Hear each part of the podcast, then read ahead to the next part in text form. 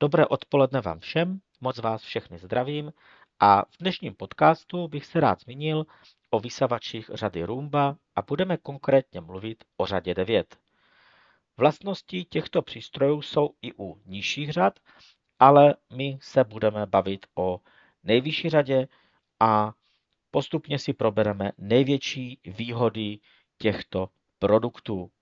Jak už je asi známo, tak můžete tyto vysavače ovládat pomocí aplikace, která je celkem přístupná, ale je pravda, že přístupnost ztratila na kondici.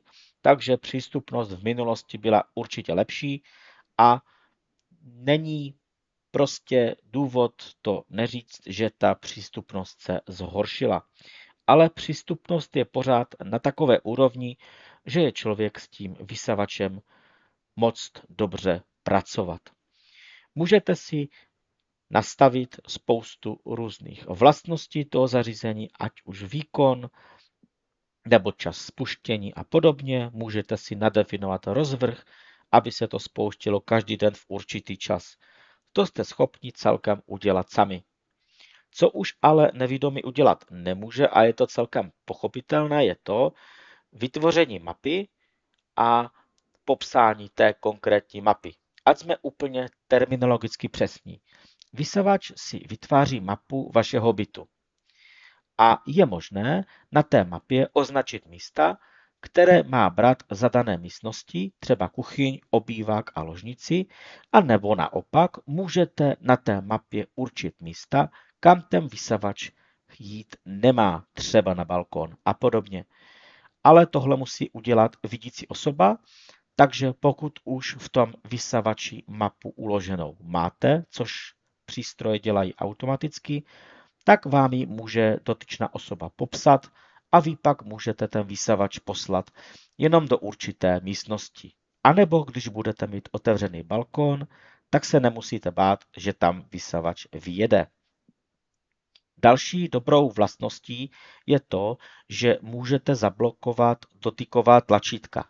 Ona jsou tam sice jenom dvě nebo tři, ale někdy se prostě stane, když se toho vysavače dotknete, když ho utíráte a podobně, že prostě se toho tlačítka dotknete, takže ta tlačítka můžete vypnout a můžete přístroj ovládat pouze z aplikace, což považuji za velké plus a je to opravdu velká výhoda. Další výhodou je, že v aplikaci můžete přidat do své galerie zkratek zkratky právě toho vysavače. Takže potom můžete říct Siri, aby pustila třeba vysavač, nebo aby jej poslala zpátky do stanice, nebo aby pozastavila vysávání a tak dále a tak dále. Takže můžete to buď udělat, jak už jsem zmínil, pomocí Siri, anebo tu zkratku spustit ze zkratek nebo z plochy pokud si na plochu příslušnou zkratku dáte. A poslední věc, která je zde velmi super a nechávám si ji nakonec, je, že k vysavačům této řady nebo i nižších řad si můžete pořídit takzvanou domácí stanici.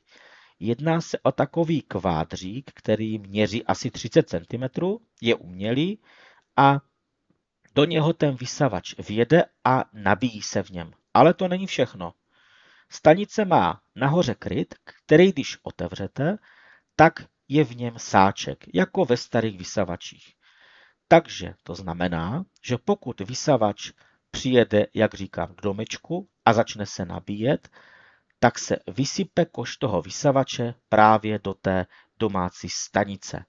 To probíhá tak, že ta domácí stanice vysaje ty nečistoty z toho vašeho vysavače, z toho koše vašeho vysavače právě do toho sáčku v té domácí stanici. Ten sáček v domácí stanici vydrží asi měsíc a půl až dva měsíce, takže vy se dva měsíce nemusíte o nic starat. Jednou za dva měsíce vyměníte sáček, případně filtr a je dobré ještě očistit kartáče spodní, které ten vysavač obsahuje. A jinak se o ten přístroj vůbec nemusíte starat. Měsíc a půl, dva máte klid a nepotřebuje žádnou údržbu. A manipulace s prachem je prostě super, protože jenom otevřete kryt, výjměte sáček, vyhodíte ho, vložíte nový. Nenaděláte žádný nepořádek a je to opravdu velice, za prvé je to hygienické a za druhé je to velmi pohodlné a nikde nic nevysypete a máte jistotu, že nenaděláte nepořádek při právě čištěním toho vysavače. Já vám moc děkuji za pozornost a přeji vám pěkný den a budu se na vás těšit u dalšího podcastu.